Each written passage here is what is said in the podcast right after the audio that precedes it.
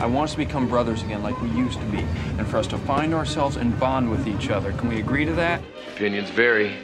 Welcome to Three Brothers Filmcast, a monthly roundtable podcast where the brothers behind Three Brothers Film discuss chosen movies as well as broader topics in film culture. As always, thanks so much for listening. If you've enjoyed our discussions, please think about dropping a five star rating or review, or recommending us to your family and friends. We're always looking to expand our audience and bring more people into the conversation, and five star reviews help new listeners find us as we continue to carve out a niche for quality, nuanced conversations about movies. I'm Anton Bergstrom, and I'm here with my brothers. Anders. And Aaron? My last name is the same as my brother's. And this week we're talking about Paul Schrader's latest film, The Card Counter, starring Oscar Isaac, Tiffany Haddish, Tye Sheridan, and Willem Dafoe. Okay, Ramblers, let's get rambling.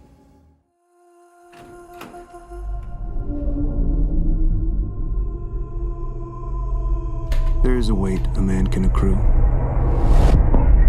This is where all the good stuff happens.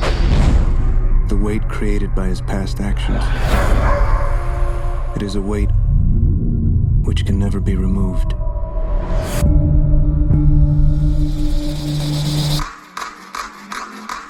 All in. Paul Schrader is probably best known for his collaborations with Martin Scorsese. Schrader famously wrote the screenplays for both Taxi Driver and Raging Bull, widely considered among Scorsese's finest works. But he also wrote the screenplays for two other Scorsese directed films 1988's The Last Temptation of Christ and 1999's Bringing Out the Dead. Schrader, who got his start in film criticism, made his first major contribution to cinema with his seminal study Transcendental Style in Film, Ozu, Bresson, Dreyer, first published in 1972 and updated with a new introduction in 2018. Schrader's interested in what he terms slow cinema, films that are sparse, unadorned, and avoid the kind of self reflexivity that draws attention to the filmmaker, all in an effort to convey spiritual concerns. And the transcendental style impacts the films he has directed, particularly his most recent efforts 2017's First Reformed and The Card Counter, the subject of this podcast. Similarly, Schrader's admiration for art house filmmakers such as Robert Bresson, especially his Diary of a Country Priest, leave notable influences on many of his works. For example, voiceover narration using the diegetic device of the protagonist writing a journal often frames Schrader's films, from the screenplay to Taxi Driver to his first Reformed in The Card Counter. Schrader's career is marked by singular preoccupations beyond his critical interests and artistic influences. I've already mentioned slow cinema, but there is also his typically plain visual style and stories centered around troubled male protagonists, inwardly tortured and grappling with guilt while seeking redemption. In terms of quality, his oeuvre is marked by both masterworks and duds, as well as seemingly director for hire films. First Reformed, which the brothers much admired and Anders reviewed for the site, was widely lauded as a late career masterwork and thematic review of many of Schrader's prior interests. Most importantly, it was the self conscious application of the characteristics Schrader identified as the transcendental style. The card counter continues Schrader's late career return to prominence. Oscar Isaac plays William Tell, a loner gambler and card counter whose existence involves traveling the U.S. winning low stakes card games at casinos in order to make a living. William chooses to stay at motels and carries suitcases full of bedsheets, which he carefully covers the room's furniture with. Meeting a troubled young man, Kirk, played by Tye Sheridan, and a poker stable manager, La Linda, played by Tiffany Haddish, William has to decide to return to the traumas of his past in order to possibly turn the boy's life around, and perhaps save himself in the bargain. We can get into the plot specifics more later on, but I have to say, I was blown away by the film, and a portion of that impact was having no idea what William's secret past was until I saw the movie. I hadn't watched the trailer, I hadn't read any reviews. My guess is if you're listening to this podcast, you already know enough about the movie, but those of you who are heavily spoiler concerned folk might want to revisit our discussion once you've seen the film. For most of us, though, let's dig into the dark details of this slowly gripping and deeply unsettling revenge drama. I've already laid my cards out, saying I was caught up in the slow burning drama and character study. So, why don't we start by revealing our hands, brothers, before we get into more analysis? Anders, uh, did you like the card counter? In your mind, how does it compare to Schrader's other works, particularly First Reformed, which you're a big champion of? I liked the card counter quite a bit.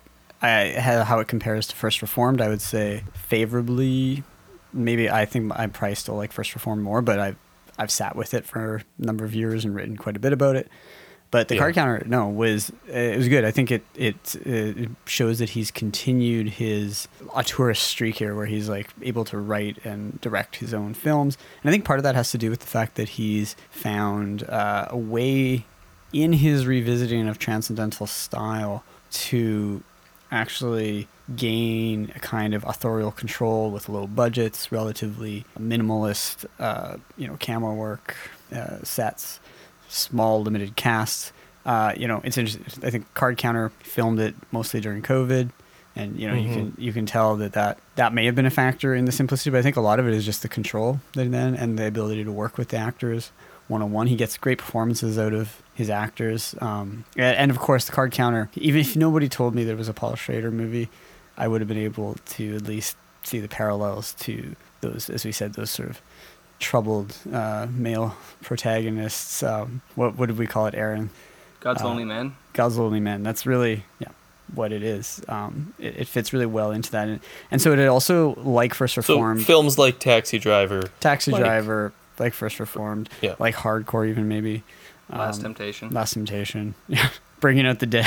I Yeah. mean, yeah, there. You know the the characters in Schrader's films often have a a desire though for community in some way, Yeah. or th- or they don't read. In, in the case of like the card counter, will Bill Tell has kind of a he's not he's unsure, but then he at a certain point in the film he makes a decision to involve himself in the in Kirk's life and and, and in uh, Linda's stable, and I think that is really the, the what sets everything in motion. I thought there was an interesting point about the adoption of the transcendental style, which he's been writing and thinking about his whole career, but is also as a means to sort of produce these um, these sort of deeply authorial films, but also within sort of like a modest production budget because they're they're purposely um, not stylish, focused usually on a handful of characters, dialogue heavy, um, or just like you know sort of character heavy. So it, it's an interesting thing because like this the card counter is probably one of the like the most notable kind of like artistic movies of the year. Where like where I was like oh like it's like the new Paul Schrader and that's it's cool that he's sort of at this stage now again where it's it's kind of a, a an event for film buffs. Mm-hmm. Aaron, what do you think? Uh, did you did you like it? So uh, yeah, I thought the card counter was exceptional. Honestly, on first visit, I probably liked it more than I liked First Reformed the first time I saw it. Partially because First Reformed was so familiar, in a sense, not only to Schrader's past work, like writing, it had that kind of um, familiar male protagonist. This has as well, obviously, but I think it's plot wise, it's so clearly Diary of a Country Priest mixed with Winter Light. And so, however much I connected with it, it took, really took the second viewing for it to really hit home in, in the spiritual themes and the more like um, existential aspects of it. With this film, I went in blind, only knowing that it's Paul Schrader's new movie, starring Oscar Isaac, and that it was supposed to be quite dark. That's mm-hmm. really it. it is a dark movie, yeah. I found it great because it plays as this kind of revenge narrative mixed with a penitence film. And it's very understated, very utilitarian in its style. I wouldn't say it's not stylish. I think it's stylized, but it's stylized in a way that we're not cued to look for in the modern style of films Yes. right now, where it's not it's not about parallel lines, it's not about kind of fluid camera work, it's not about monochromatic sets, even though there is the, the white bed sheets and little flourishes like that. It's more about patient camera work. It's about really picking when the camera moves. It's about distance, how close the camera is to the character, how far they are. The choice of when to do a close up is very important in this kind of film. And so it's the style's unassuming, but the narrative I actually thought was really unassuming because like I did not realize that it had to do with Abu Ghraib. I did Yeah, not realize it didn't had either. to do with torture. I did not realize that it would go down this kind of tact of Kirk bringing Tell into this revenge plot to get back at Willem Dafoe's Major John Gordo. And even though that's not the main thing that drives the film, I just I think it's because the presentation is so much like an art film, it sneaks up on you how dark and troubling the revenge aspects are. Absolutely. So there's a couple things there I, I think really good points that I just want to unpack.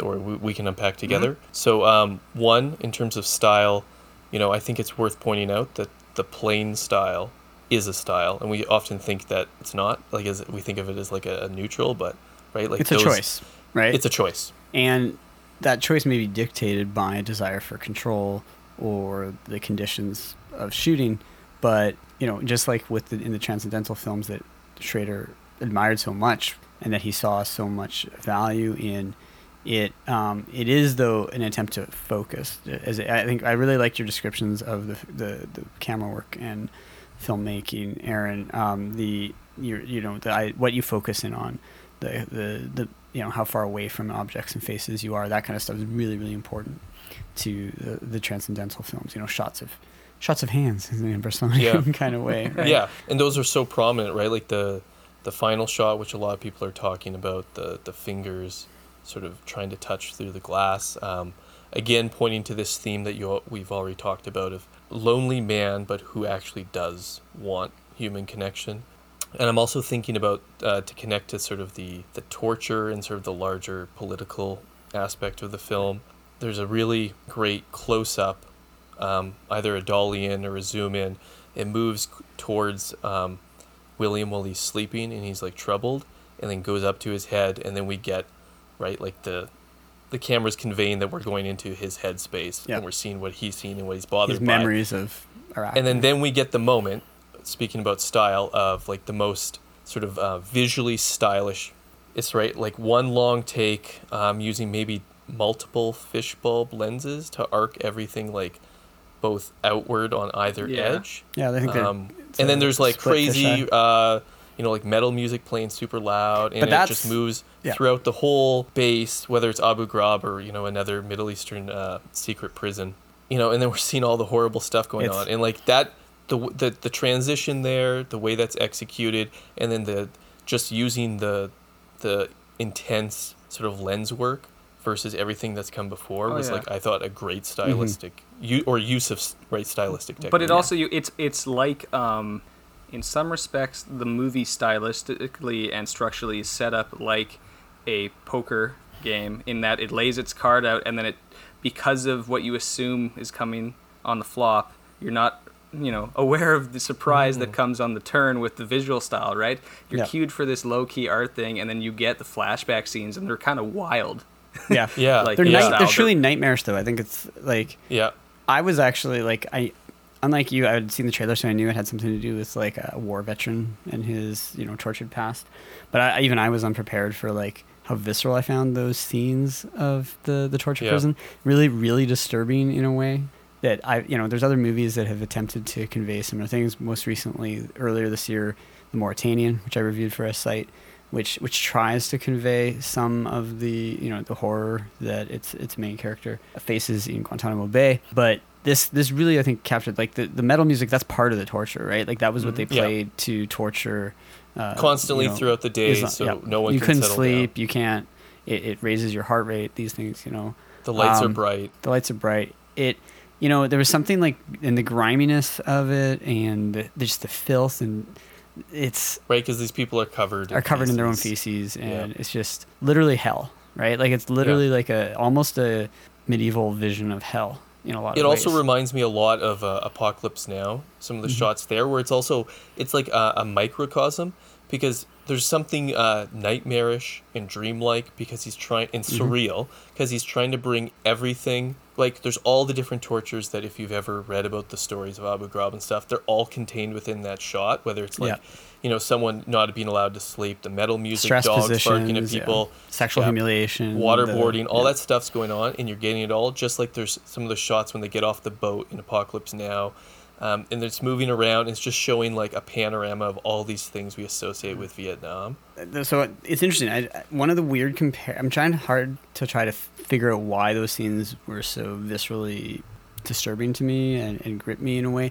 He there's something about them that seems really like it echoes sort of images of like horrific situations I've seen in other films. Like I actually was reminded weird. There's a weird connection, but the documentary, uh, Wild Wild Country on the uh, Oh, yeah. you know Osho and uh, Bhagwan. Yeah, I haven't- I haven't the it, but it. in the very first episode, there's some footage of a famous film that was sort of an exploitation film that took footage from one of the ashrams in India when they were in these like uh, sort of struggle sessions where like people would essentially just go feral and like attack each other and stuff. And I found that really, really disturbing when I watched that documentary. This is the closest in a fiction film that I've ever like gotten recently, at least recently, to something like that. So uh, just a warning to anyone who's you know sensitive to those kinds of images. It's it's something, but it also grapple. I, it is worth also thinking about the you know I don't want to always pull films back to politics, but rather I think Schrader is trying to interrogate the moral, you know, tra- trajectory and outcome and results of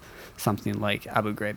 And what I, I'll, I'll just say, what I really found affecting with the film and where it fits with this, I, Schrader's very uh, sort of Calvinistic uh, view of like sin and atonement is that unlike a lot of other, even American films that want to like condemn the excesses of the war on terror or, you know, litigate, you know, the torture in even something like Zero Dark Thirty and things like that, uh, which are conflicted. And, you know, what you get is like, it doesn't let Bill off the hook.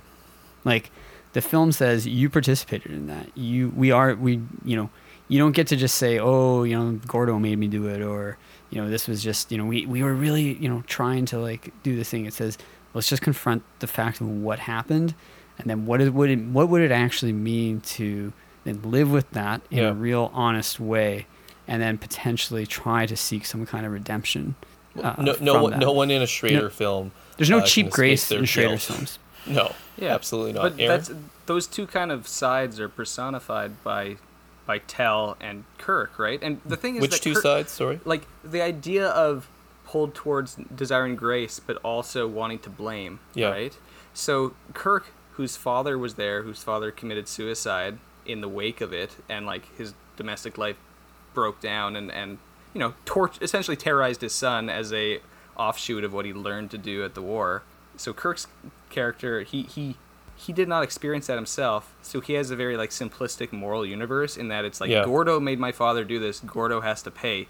Tell understands that Gordo is a, the man who precipitated this for a lot of individuals like himself or like Kirk's dad, but that it's not about Gordo.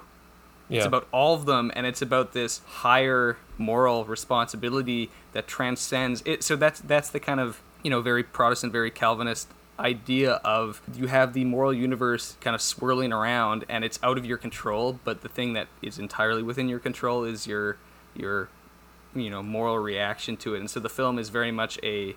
It's not you know it doesn't um, necessarily set up La Linda and Kirk as these push pull the light side and the dark side, but that is almost No. kind of what the the narrative puts out uh, forward, and it, it doesn't do it in a simplistic way. But she offers him a form of redemption and human connection. Kirk, he tries to push him onto the one path, but it inevitably only leads down the way that Kirk wants to go, and has not really interested in a in a relationship or a community there. Because the second that he gives Kirk the ability to be free, to fix his problems, to go to his mother, reconnect with your mother, reconnect with his mother. It's a thing he constantly says over and mm-hmm. over to him in the movie. Yeah. It's like, I want you to make sure that you don't go down this path. But in Kirk's mind, that decision's already made because he never had to experience the consequences of an action like that in the past. So he doesn't, you know, have that moral understanding that Tell does by having lived Yeah. through hell, in a sense. But Linda, you know, offers him romance. There's a romantic possibility. There's an opportunity for something a bit more meaningful. I think the film also does an interesting job of structurally tying the hidden, secret, personal um, trauma, guilt, wrongs of William to the larger, like, national ones. Because structurally, the film, like, keeps that as a secret of, like, what William's past was. Why was he in jail? What did he do? And, right, like, these all. And what we found out is that he's part of, the, right, these, like, these secret you know evil programs that were done during the war on terror so there's an interesting way that he um the film sort of assigns a very like um like there's sort of like the the personal sin but it's linked to like the national sin even though the film's not primarily I'll, i will point out right the film's not really operating primarily on sort of like a larger political concern level No.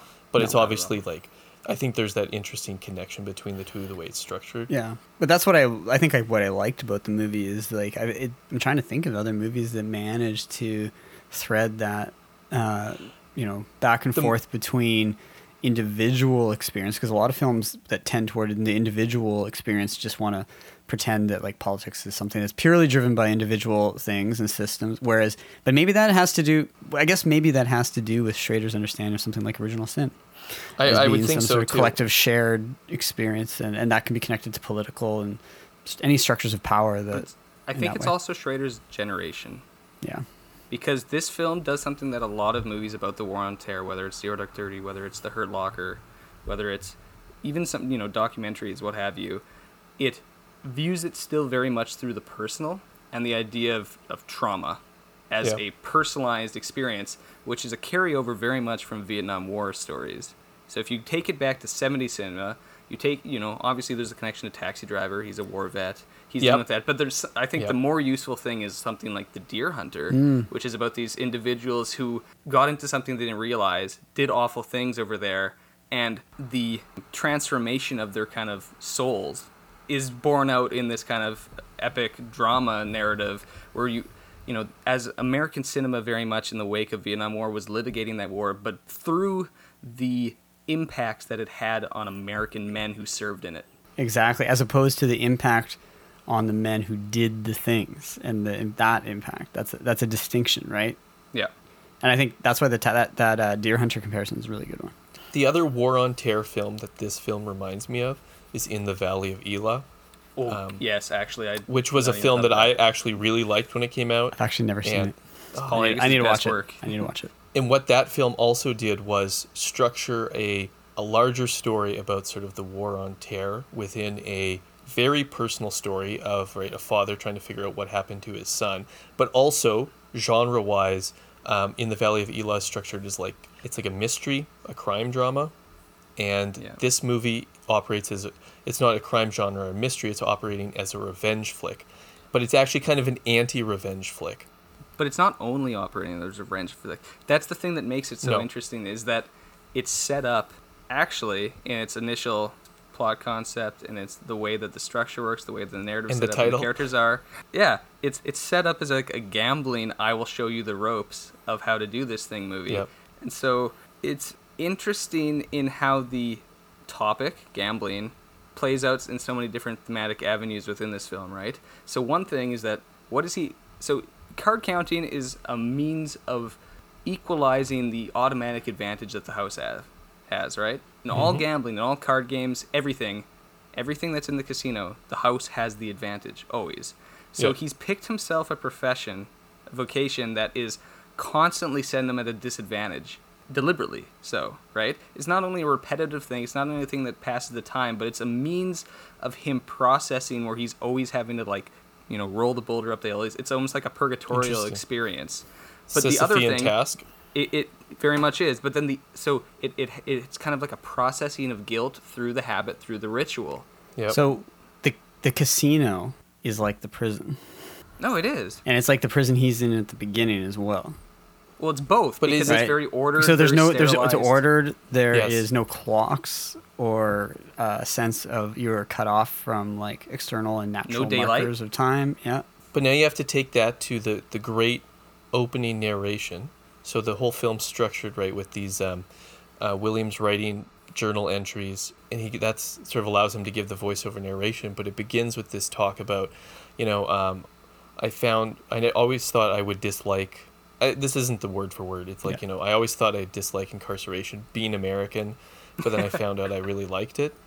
Um, I thought that was really I think Schrader's of- trying to say something there about America, but yeah, well, in in light of all this COVID stuff, like there's something inherently right. This is what I find interesting about the film. There's something inherently, uh, I think, within the American soul that's very like um, bristles against the limits and restrictions. But then, with your connection between prison and then casinos and stuff, what we're seeing is that there's actually, um, but we people make their own prisons, right? You make your own ways to um, essentially like limit the scope of the activity around you to control behavior. Um, and there's something right about like behavior control, the kind of interrogation techniques they're they're operating on. there's kind of a, a sh- uh, also a, a move between if I can get too I don't want to get too like philosophical theoretical, but there's a move from what they would have someone like Foucault would have called the disciplinary society to a society of control a control society. The one is imposed on the outside, the other is uh, internally set up.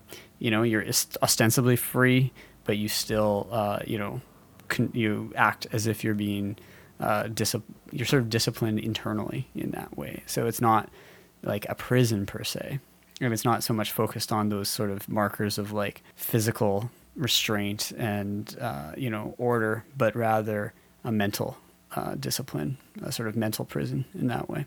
This this this film feels very like it's dealing with things that we we've been looking at in our society and in films a lot, but in a in a way that's refreshing in terms of its uh, the way it brings some of these things together. That's what I think. Can I ask you guys about like the revenge side, and then Mhm. whether you like it? Because looking online, um, I know a lot of people, critics like this film.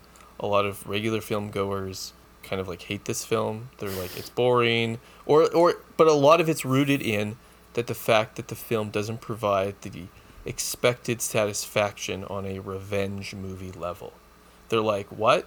So like we don't really get Gordo the way we want to see him got. Yeah, it's because so most revenge movies are operating on a dual principle. In once, and it's a very American sense.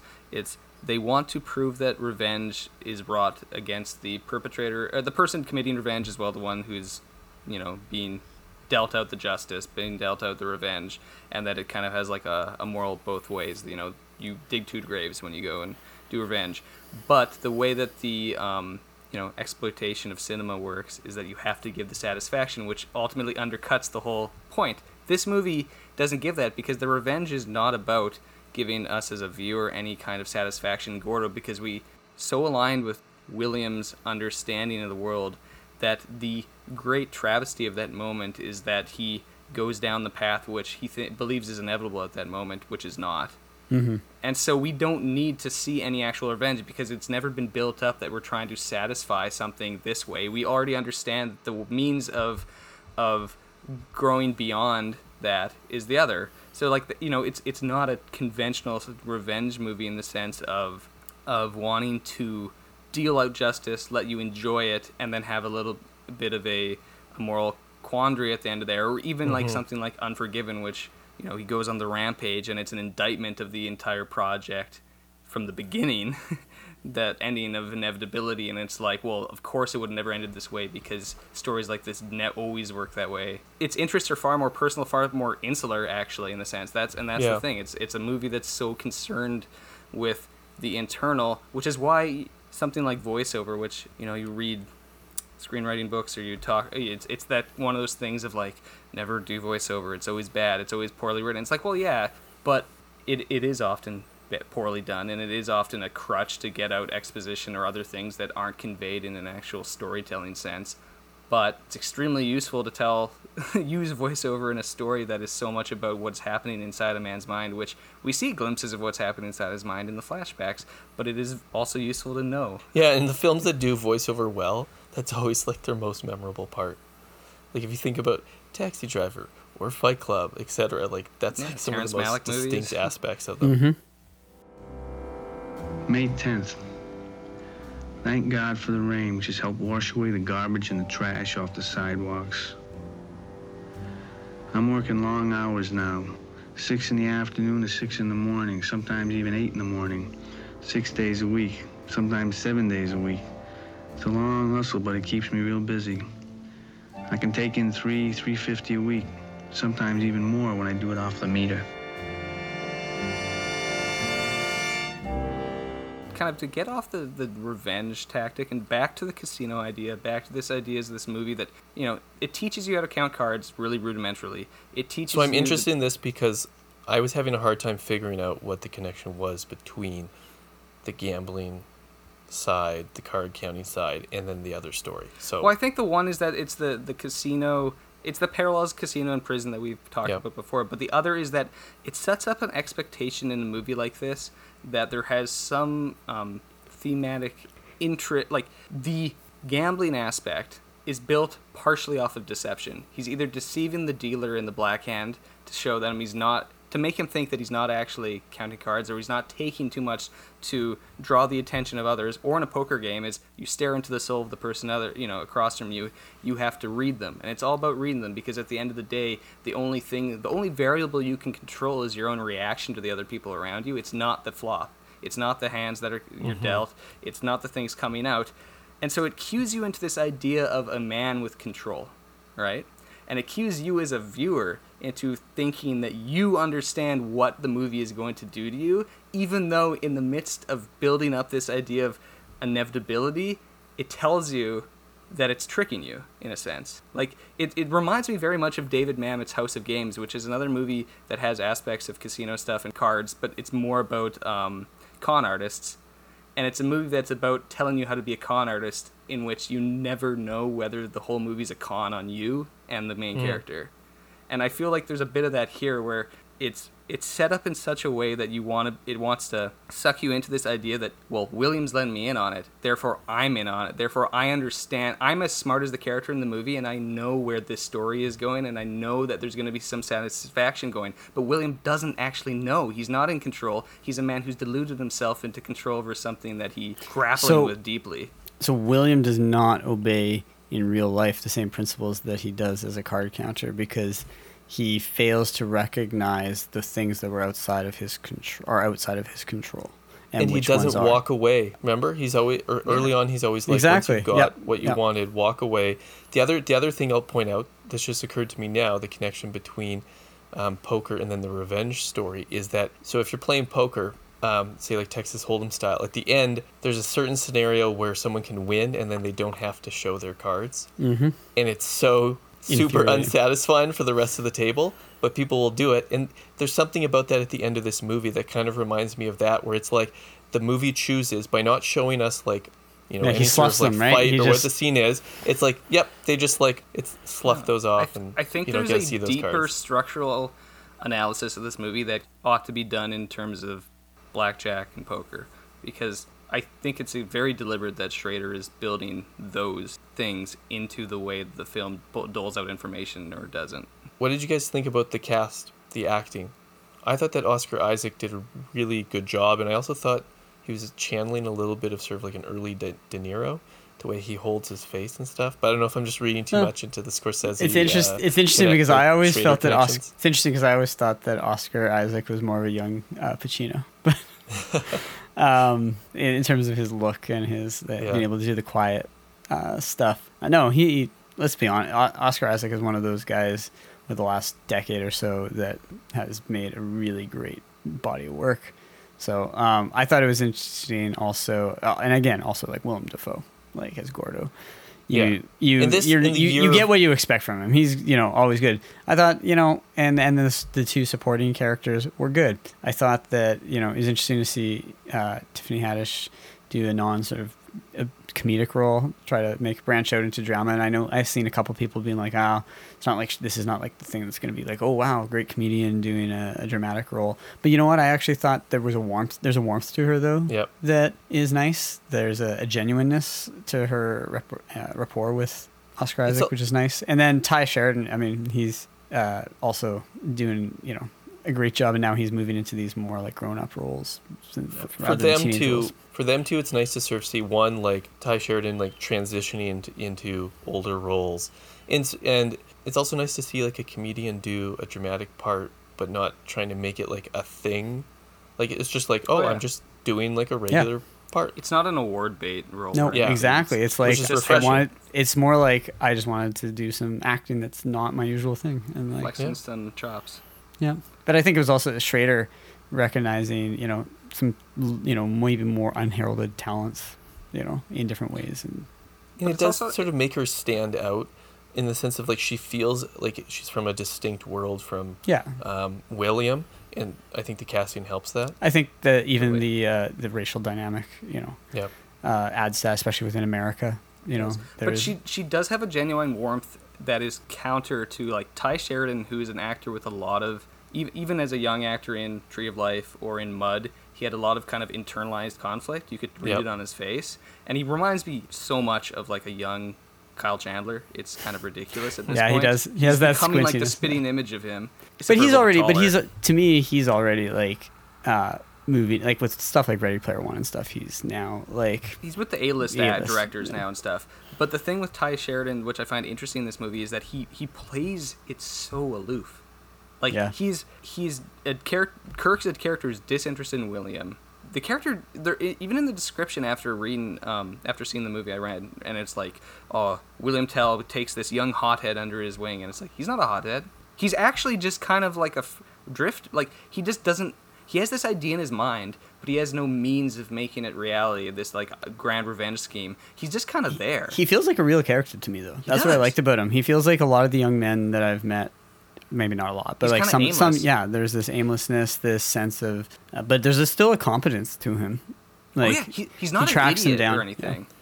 But the th- character thing. also is good for capturing the um, making bad choices, but not in that sort of like a movie way.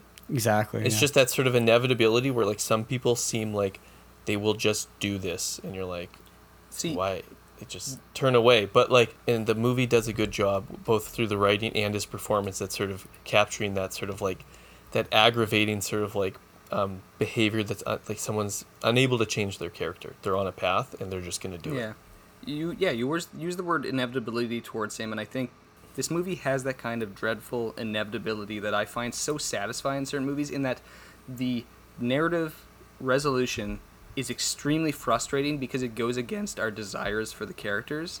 It's extremely satisfying in the sense that it seems to fulfill what is exactly the correct dis- like actions that the characters would take but that it doesn't do it in a really obvious manner. You know, so the movies that I find most satisfying that are kind of quote unquote, you know, conventional movie structures is ones that come together in that final moment in a way that you're like, of course that's the way it has to end, but I didn't see it coming until this moment, but now it Yep. seems obvious.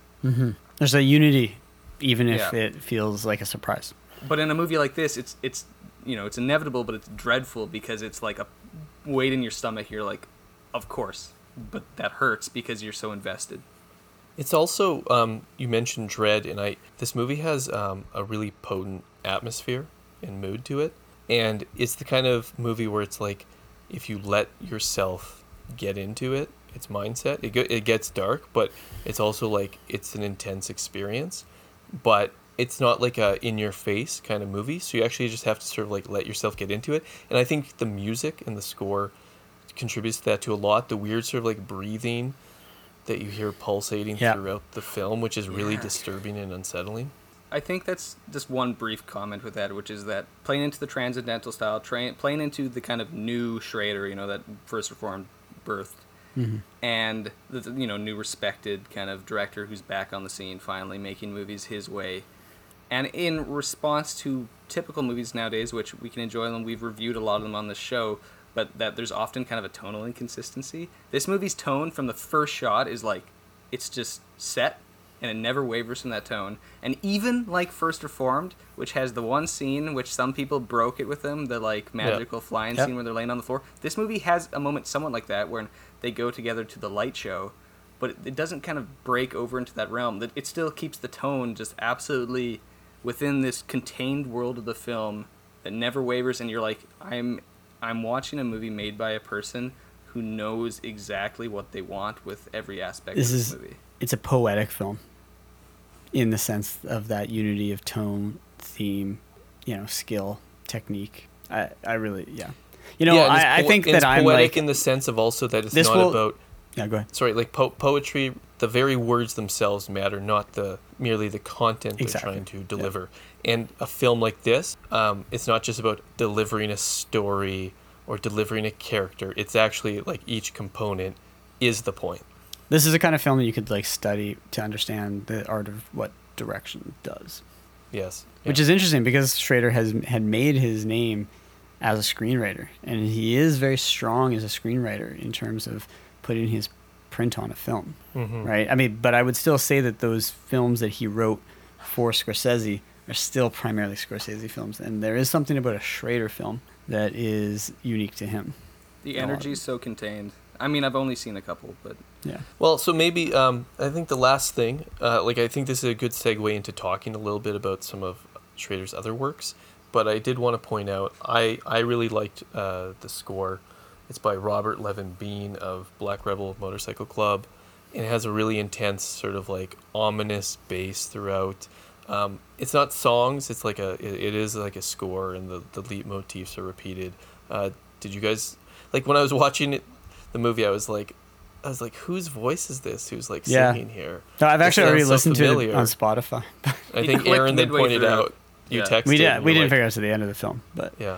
I've already listened to the, the score a couple times on Spotify. It really does have uh, it draws you into its world. You know, all, I, it's interesting that it's, it's a Black Rebel Motorcycle Club. It has that kind of like sort of gritty rock kind of like black. But also, they're always feel. tinged also with like a gospel thing. gospel exactly the sort of religious tinge, but it's also almost ambient music, but without being Yeah. electronica, which is kind of cool. Yeah, ambient but not electronic. Yeah, that's a good way well, of no, it's ambient but not disembodied. It keeps the person centered Yeah. within the the tone. and hence the breathing and the the all that on the soundtrack. Yeah, really, uh, I I would imagine this is gonna this I, I have a hard time imagining this is isn't gonna be one of the top films of the year for me. Yeah, right now probably the best film I've seen this year, like new release. Um, I'd have to rewatch this and Annette. I mean, Annette, I was really blown away by. Annette is a, like it's big and maximal in a way that the card counter is small and contained. Right? I'm sure. your costs, statements like, on Annette as it much. must be your film of the decade almost. Well, there's, it's only been two years. So. Sure, actually. the decade is young. And am I trying to justify what we did? No.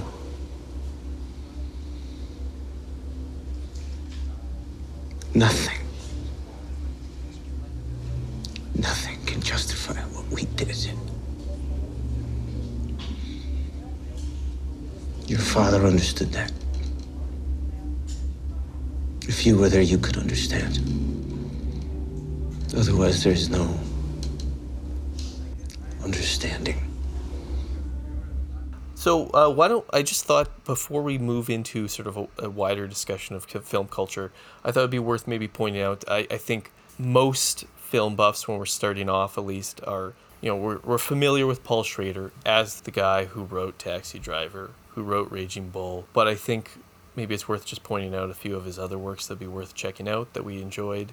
Um, Anders, was there anything you wanted to share? Yeah, I mean, I've, I've only seen a handful of his films, but I would point out a film that is kind of the opposite in some ways of a uh, transcendental film in terms of its extreme use of varying styles and surrealism and truly like almost like avant-garde art is his uh, Mishima Life Four Chapters about the the, the Japanese uh, writer Mishima who like attempted a coup and killed himself in Japan.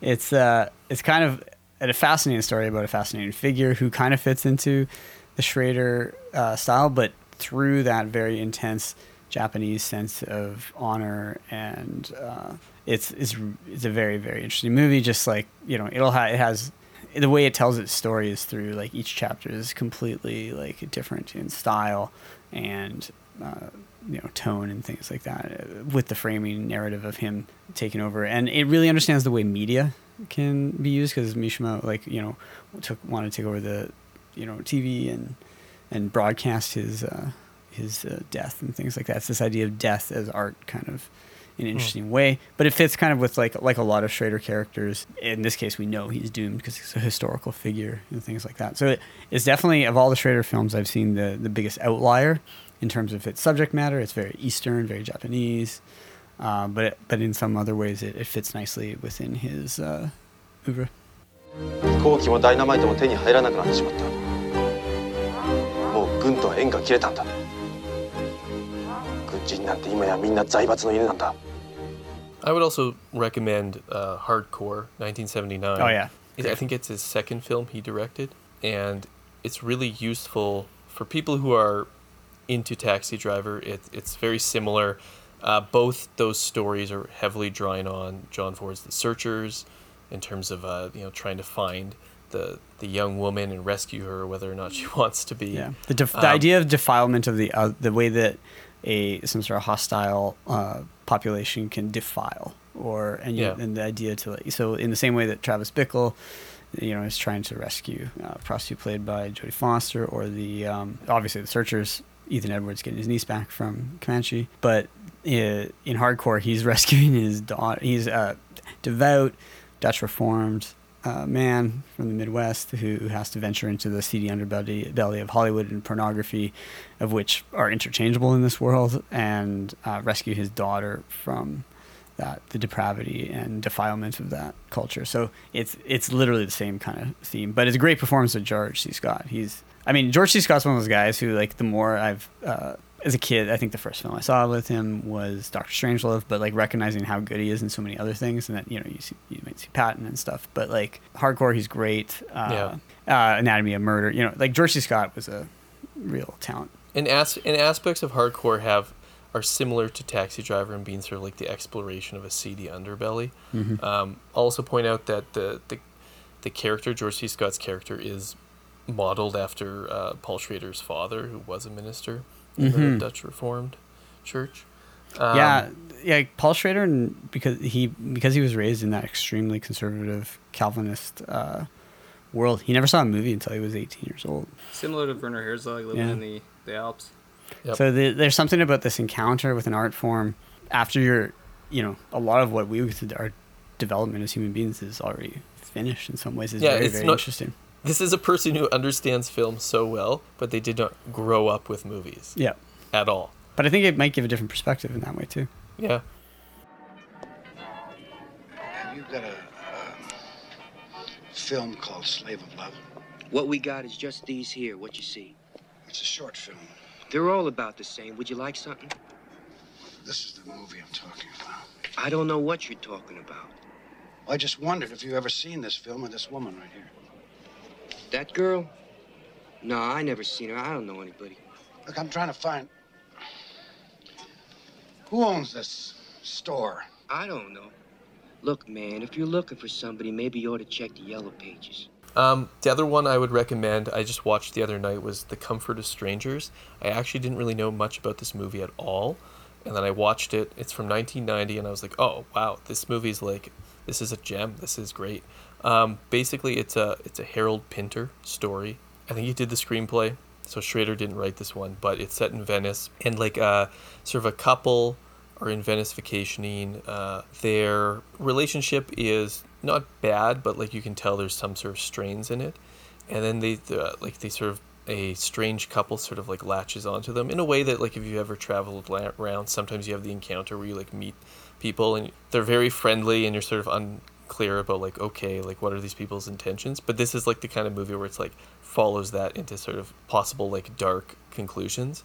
And it also has an amazing Christopher Walken performance where it's like, oh, this is one of those like great Walken performances where he's he's telling a, a crazy story and repeating it throughout. And he, so it, it was a really good film. It's it's definitely distinct um, in terms of um, uh, themes and style from like the these later works that we're talking about of Schrader. But uh, the, the the cinematography and the, the way he works his camera does have some uh, some similar aspects. But yeah, Pin, I could I can actually see Pinter being an interesting. Uh, Oh wait, you know, you know what? I think I'm messing this up. I think Pinter did the screenplay. I think it's Ian McEwan is the novella. Oh, I interesting. think it's like I think yeah, no, I think it. I think you're right. It is a McEwan because the, na- the name the name rings a bell. I will. Uh, I just want to correct for the record. Um, so, The Comfort of Strangers, based on the novella by Ian McEwan, screenplay by Harold Pinter. So, so two big literary talents Yeah, there wow, on the writing yeah. side. No, I definitely need to watch that now. Hello. Hello. Have you slept well? Oh, wonderfully. Thank you so much. What a beautiful apartment. I'll get this. It belonged to my grandfather. You see that island? That's Cemetery Island. My grandfather and my father are both buried there. But Schrader's Schrader's uh, such an interesting director for me in so many ways because of the the way that his preoccupations with religion, but also like you know violence, sex, things like that, are like kind of echo some of the my own experiences with cinema as I like growing up as a Yeah. fairly religious kid, you know. Yeah, fairly religious understatement of the year. Um, but the you know, and then you know he himself to me is kind of an enigma, despite the fact that here I'll lay my car- my cards on the table. You know, I, he's one of the few Hollywood directors that I've actually met. Weirdly, here here's one of those. I'll, I'll do a little like humble brag. You know, celebrities you know, kind of thing. I don't. He would probably not remember me, but in 2017, well, it's worth talking about a little bit about how this like led to First Reformed is that he was kind of he was asked by a bunch of film scholars at the Society for Cinema and Media Studies conference in Atlanta to come and uh, talk about transcendental style in film. Many years later, he agreed to come and was on that panel, and I went to that panel in Atlanta, and he talked about uh, you know how he might update transcendental style in film and that kind of led to him revisiting the idea of doing a second edition with a new updated intro but it also led to him working through his script for first reformed. Some film scholars in toronto that i know they invited schrader to come to toronto to talk about transcendental style in film and you know I was able to go there and I was invite John invited me out for for dinner and then he said oh Paul's coming too. And so you're like as you know you're like oh my goodness Paul Schrader's gonna have dinner. Yeah, and he that's literally was seated right across from me. He he's he's quite a character. He's got his you know gravelly voice. He's he was dressed in like cowboy kind of regalia like a cowboy t-shirt with like embroidery around it. He you know talked about Marty in the as if he was just Marty and he was another one of our friends and how we didn't he would he had seen you know what his thoughts on silence were yeah it was it was you know I asked him a couple questions and he you know he was like indulged me as one of the younger scholars at the table but he what the main thing is he what was really special was I got to see uh, some of his set photos from First Reformed on his iPhone at the table. He was like, Wow. showed them to me. He's like, hey, Andrews, look, it's like I'm making this film. I'm like, oh, Ethan Hawke. He's like, oh yeah, it was So what year? Hawke. What year was this? This is the sum the spring before First Reform came out. Okay, so, early 2017. 2017, yeah. And like we saw it at TIFF.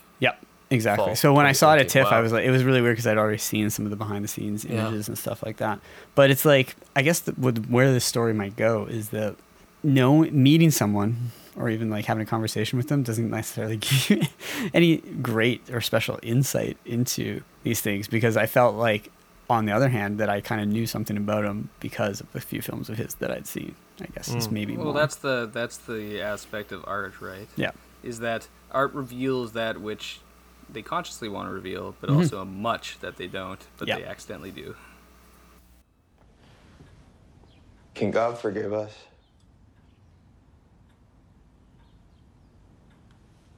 For what we've uh, done to this world?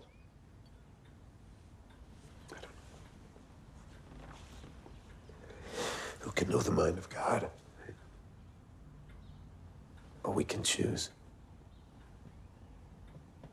a righteous life, belief, forgiveness, grace covers us all. In the current, we like to open up the discussion to larger issues in cinema. Aaron was able to get to TIFF this year, so I thought, Aaron, we'd let you give a rundown of some of the highlights, and then maybe we could talk a bit about the evolution of film festivals.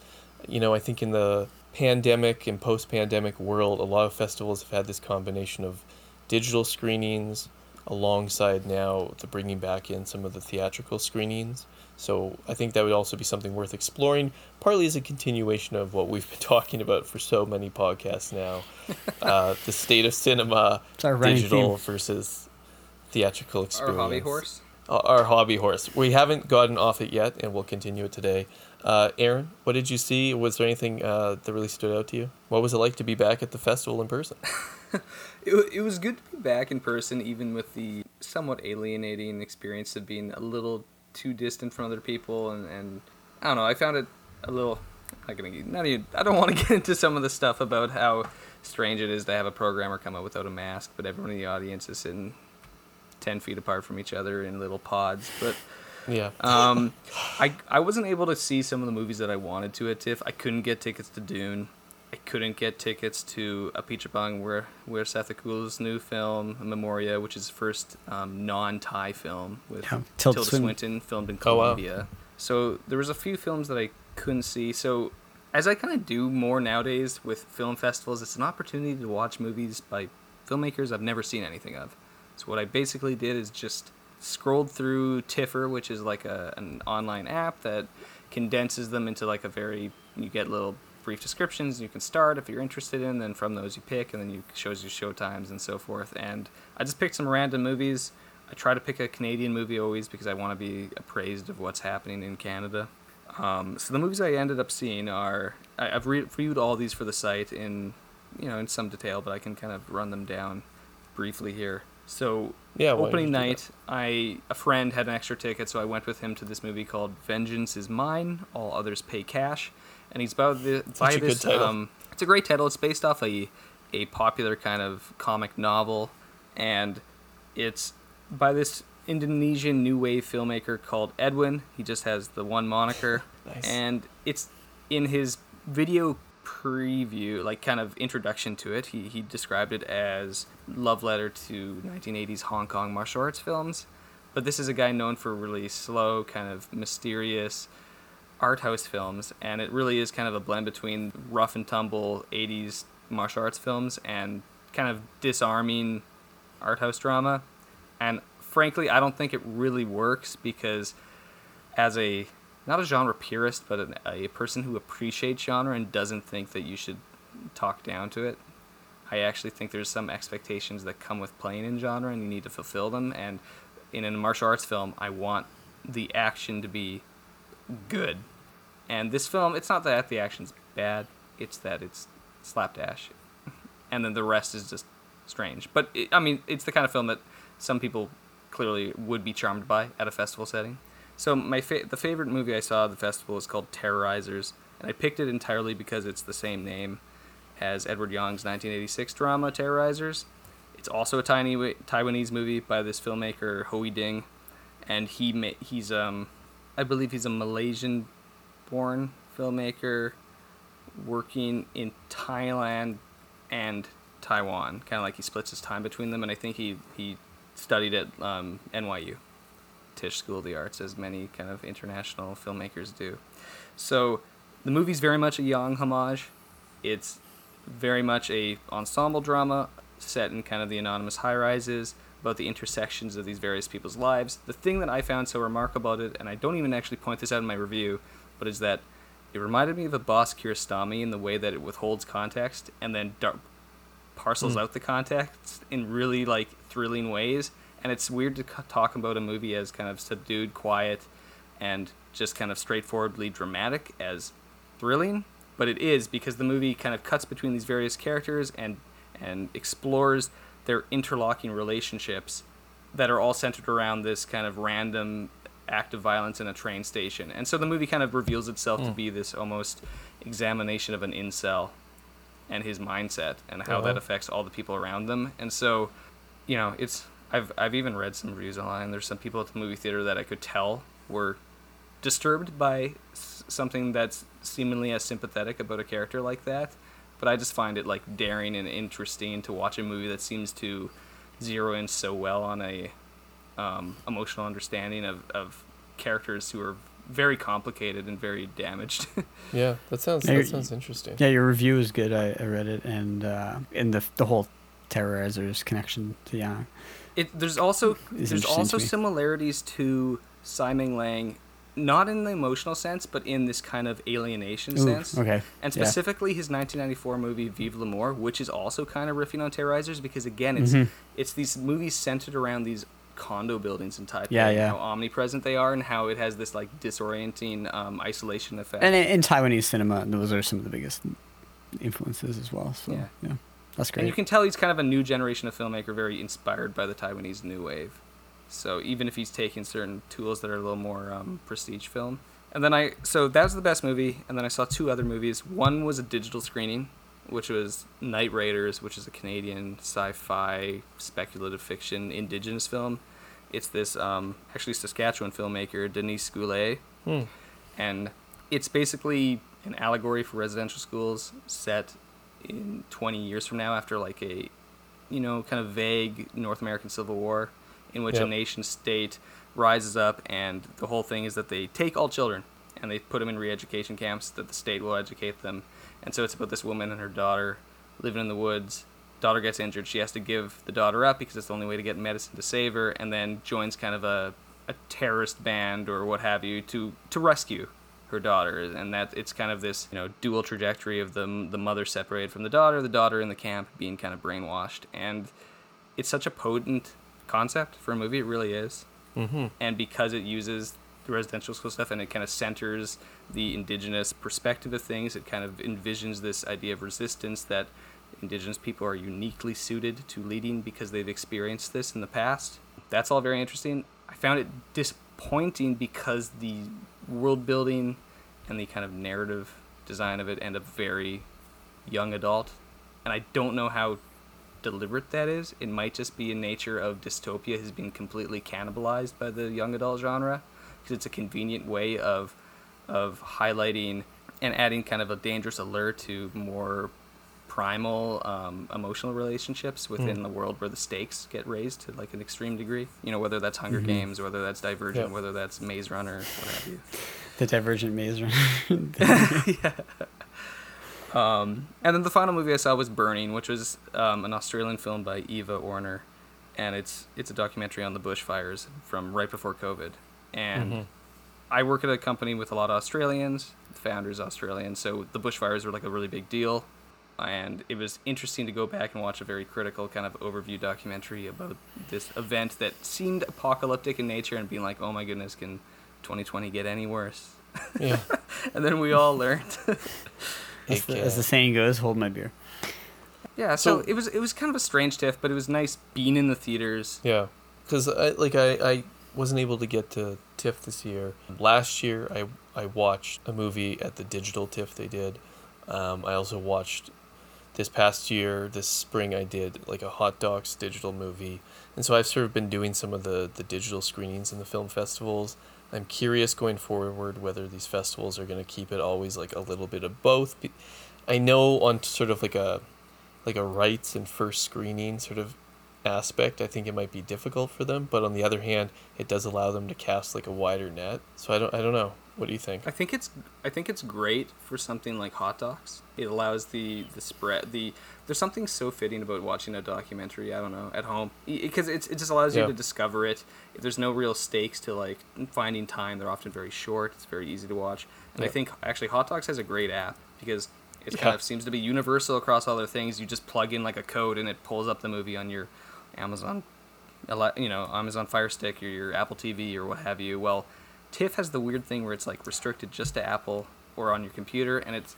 I don't like the digital experience of TIFF. I don't. yeah, think I it think it's like a sponsorship thing, but I know like last year when I, I had so many issues trying to get the uh, the digital screening for TIFF to play like on my Apple TV weirdly, and then Hmm. like whereas like Hot Docs, the smaller festival, documentary festival, actually had like such a convenient digital screener.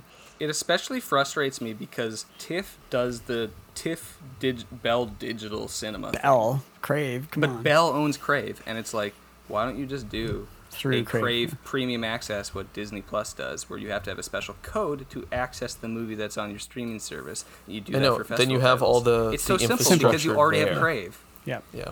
But I guess Bell's just a donor. And they're not actually officially involved in day to day.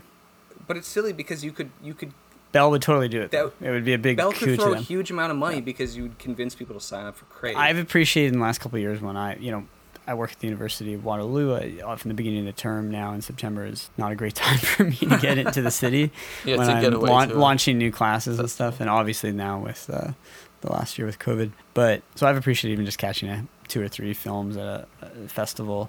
Um, and I'm happy to, like you said, Aaron, with what you did, you know, see a film from someone that I, I don't really know, and that comes as a complete surprise. it's hard to discover movies nowadays Mhm. because because um, theater runs are so precious. It's not given to every kind of movie, and because the algorithm only wants to give you more of what you've already watched on streaming services. Yeah. So discovery is so pr- so you know precious, and so even though you know festivals, I have mixed experiences with the movies. I never really regret watching them or trying something new because that's the whole kind of beauty of a film festival is that it's giving you this genuine option of like discovery of new experiences of just like go surprise yourself and you Mhm. might be very pleased with what you see Yeah, the brow the browsing function in my brain does not work well with the way Netflix and everything like that is set up right now. I find it extremely difficult to just like look through and find something.